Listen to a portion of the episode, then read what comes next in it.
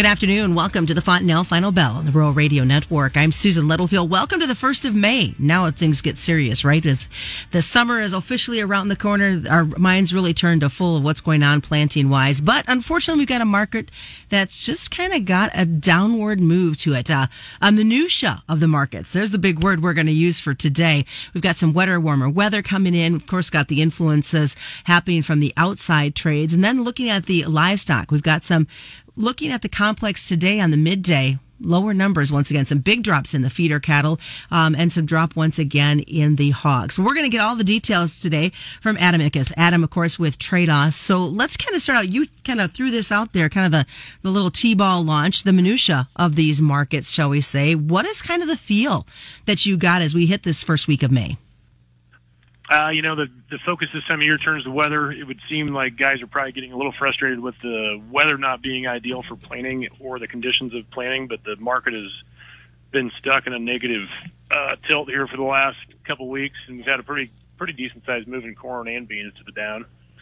Um, so hopefully that'll slow down one of these days, and we can flip the momentum of the market to a more of a positive feel as we come into the you know the summer, which holds the majority of the highs in the corn market for sure, and the bean market doesn't typically get kind of ramped up until June. So we should have a little time to not panic quite yet. But, but that's the cue, cue right there is panic not yet. Uh, many folks are used to being in the field and a, and a, big chunk of it done already. Mother Nature has definitely proved uh, a slowdown there. So looking at that, what are some marketing thoughts that you guys are having and conversations that you're having with your clientele?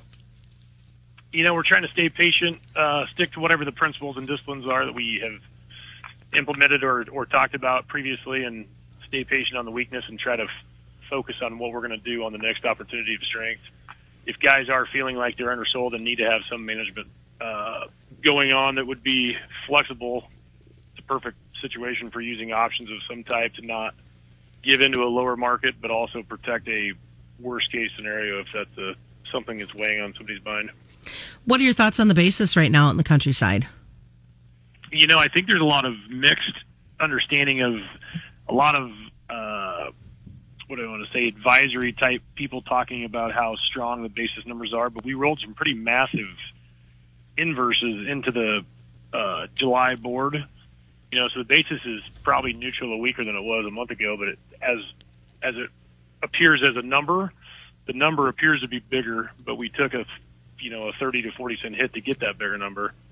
Um, so it, although it's strong, obviously, and it's probably, you know, 20, 30, 40 cents better than normal, it's deceptively not as strong as it may appear. But overall, the basis is still good. Uh, looking at, uh, I mean, obviously the crop insurance and, and the commodities all in general kind of t- come together to roll into this big picture. So if they're not in the fields, maybe now's the time right now they should be kind of writing out this plan a little bit to have conversations so they got the right marketing steps going forward. Yeah, having a having a plan and having a focal point is makes it way easier to make decisions in a in the moment type situation. And if you don't necessarily have a plan, you don't for sure don't know where you're going. Um, so we're we try to focus on making sure we understand what the plan is, and everybody's got a little different, you know, ideal situation going on for them. Um, so we do a good job of trying to communicate that and making sure we're on the same page so we can move forward and have 30 to 45 day execution plans. So when we do get in these times of negativity, instead of uh, feeling like we're missing out or whatever the case is, we sh- we should be in line as long as we're doing our job. We should be in line with whatever the plan um, was, and we should be in the position we intended to be in. You know, last week, Adam, we had heard talk that Brazil was starting to see some some drier conditions setting in for this safrinha corn crop. Has any of that changed, or is that and should it be a, a marketing concern for us? You know, I don't know that specifically, but trying to predict that stuff uh, and and you know watching what's going on in those areas, it's definitely you know depending on your risk palette, it's worth watching, but uh, you still got to kind of have a plan because you don't know what's going to happen anywhere as far as weather goes. Still pretty. Um, so trying to have a trying to have an execution strategy that says, "Hey, we'll account for this in, in this way," but it's not going to 100% dictate our decision making is super important. Their crop's still pretty much a lot cheaper than what we're dealing with here in the states, though, right? right? Yeah, yeah, no doubt. Yep. What about from a soybean perspective? I mean, these beans have been on kind of a, a crazy wild ride today, and then we end up seeing them, you know, pop back up again today. Yeah, we kind of pulled back to the lows that we kind of uh, bounced off of back in March, and we pulled back and hit those today, and we looks like we at least maybe slowed the bleeding for the short term. Um, but you know, beans typically kind of calm down this time of year, and and for the last five or ten years, if you look at like uh, layover charts, you get some pretty decent opportunities in Jan, Feb, and then it calms down until May, which is about where we're at. So I would think we'd have a little. I don't think the bean market's probably over. Historically, it's not anyway. Uh, it looks like we get a little get a little momentum change. We'd have a chance to get back to the mid 13s, which would probably be a pretty decent place to start paying attention again. Has China been just kind of hanging out there in the in the background, a little concerned? I mean, they we saw a lot of cancellations last week. Um, is there fears that those numbers could pick up this week? You know, that is a great question. I do not have anything educated to say about that. that's okay. that's that's totally. Well, let's talk about let's talk about the wheat side of it as we get ready to wrap up this first half. I mean, we need more rain to stabilize this crop, but what are you hearing when it comes to this wheat crop as we move forward into the month of May? You know, you look at the state of Kansas, and it looks like they got a pretty decent rain. I never looked in, to see how much of the state it covered, but they have been in a dire drought, you know, for the last six months to a year. And I would assume if they don't get some pretty intense relief, they're going to have a heck of a time replenishing the stocks that they lost last year in corn and wheat. Um, I would assume that the the prospects of a decent wheat crop getting produced down there should be pretty slim. But um, you know, on a bigger level than that, hopefully they get a little rain to get in position to you know look forward to something. All right, well, stick around, folks. More is coming up. It's the Fontanelle Final Bell right here on the Rural Radio Network.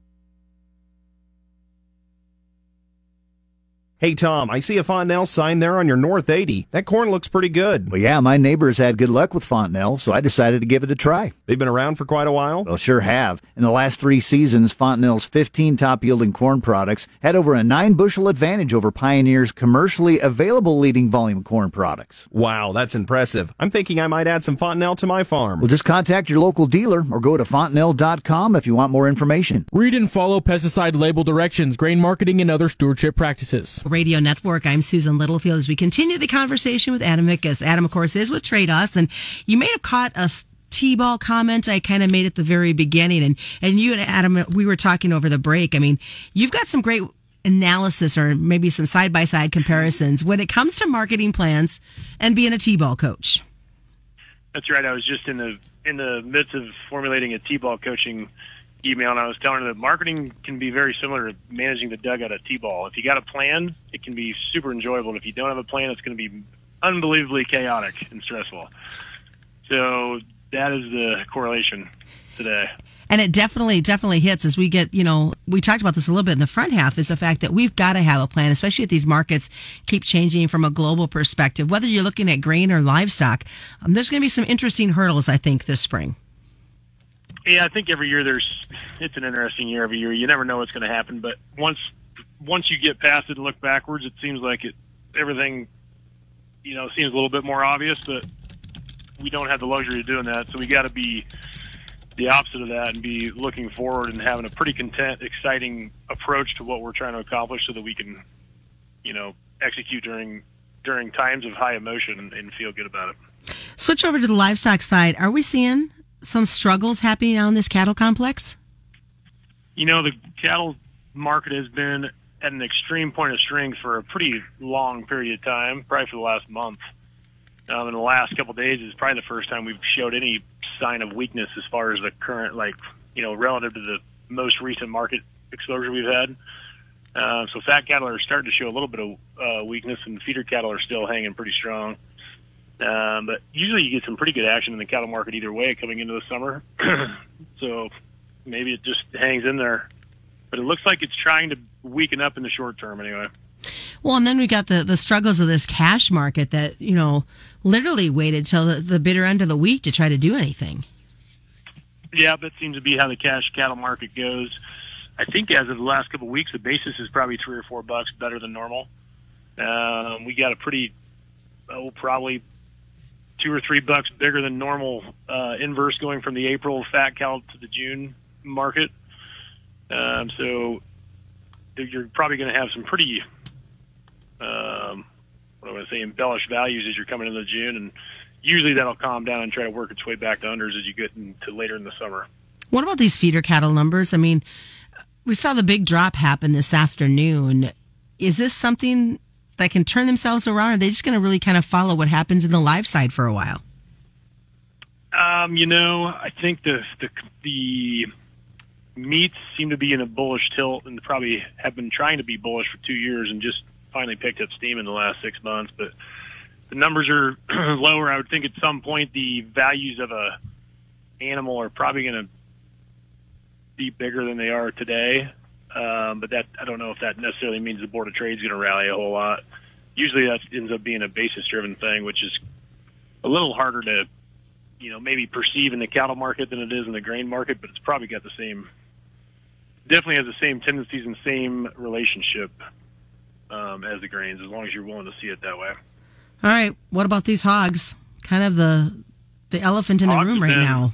Yeah, they're about the opposite of the feeder cattle market they keep looking like they should do something and they just don't do anything. Um, so they'd be sitting on the opposite side of the market. They've actually, you know, had a little bit of a run the last few days and gotten more to a more comfortable state uh, versus being extremely negative, like they've been stuck.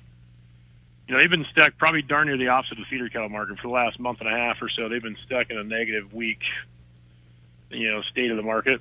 So they are due to have a little strength at some point, no matter what the news says. So as you look at the overall picture, Adam, whether you, you want to talk grain or livestock, what is the thing that you're wanting um, folks to be focusing on right now in, in this first couple weeks of May? Um, I think people get really caught up in information. Um, having a plan that's, I mean, you can maybe account for the information or, or let that lean lean you a certain direction, but it would appear that you got to have a bigger plan than that as far as what your keys and your principles and your execution strategies are. Um, so you know, waiting for planning progress reports to come out, and that's, I would say, how a lot of people probably think about it. We we definitely think about that for sure, um, but we don't put 100% of the weight of how are we going about making decisions on that type of situation. We try to be a little more proactive and in control of that situation and manage it more so than wait for the information to show us something. And that's just one of many reports that kind of weigh into those marketing decisions. Yeah, no doubt. Yep, for sure. Every every week there's another report telling you something. So what's the best? what? So what's the best way, Adam, for folks to get a hold of you guys at Tredas? Um, you can look us up on social media. Uh, our website is gotredas.com. Um, there's a lot of ways to find us on uh, Instagram, Facebook, Snapchat. Any way that's most comfortable for you, reach out and we'll try to get in touch with you. All right, sounds good. Thanks, Adam, for joining us today. As we always remind folks, commodity futures and options do involve a substantial risk of loss not suitable to all investors. That's the Monday version of the Fontanelle Final Bell being brought to you by Fontanelle Hybrids and all your local dealers on the Rural Radio Network.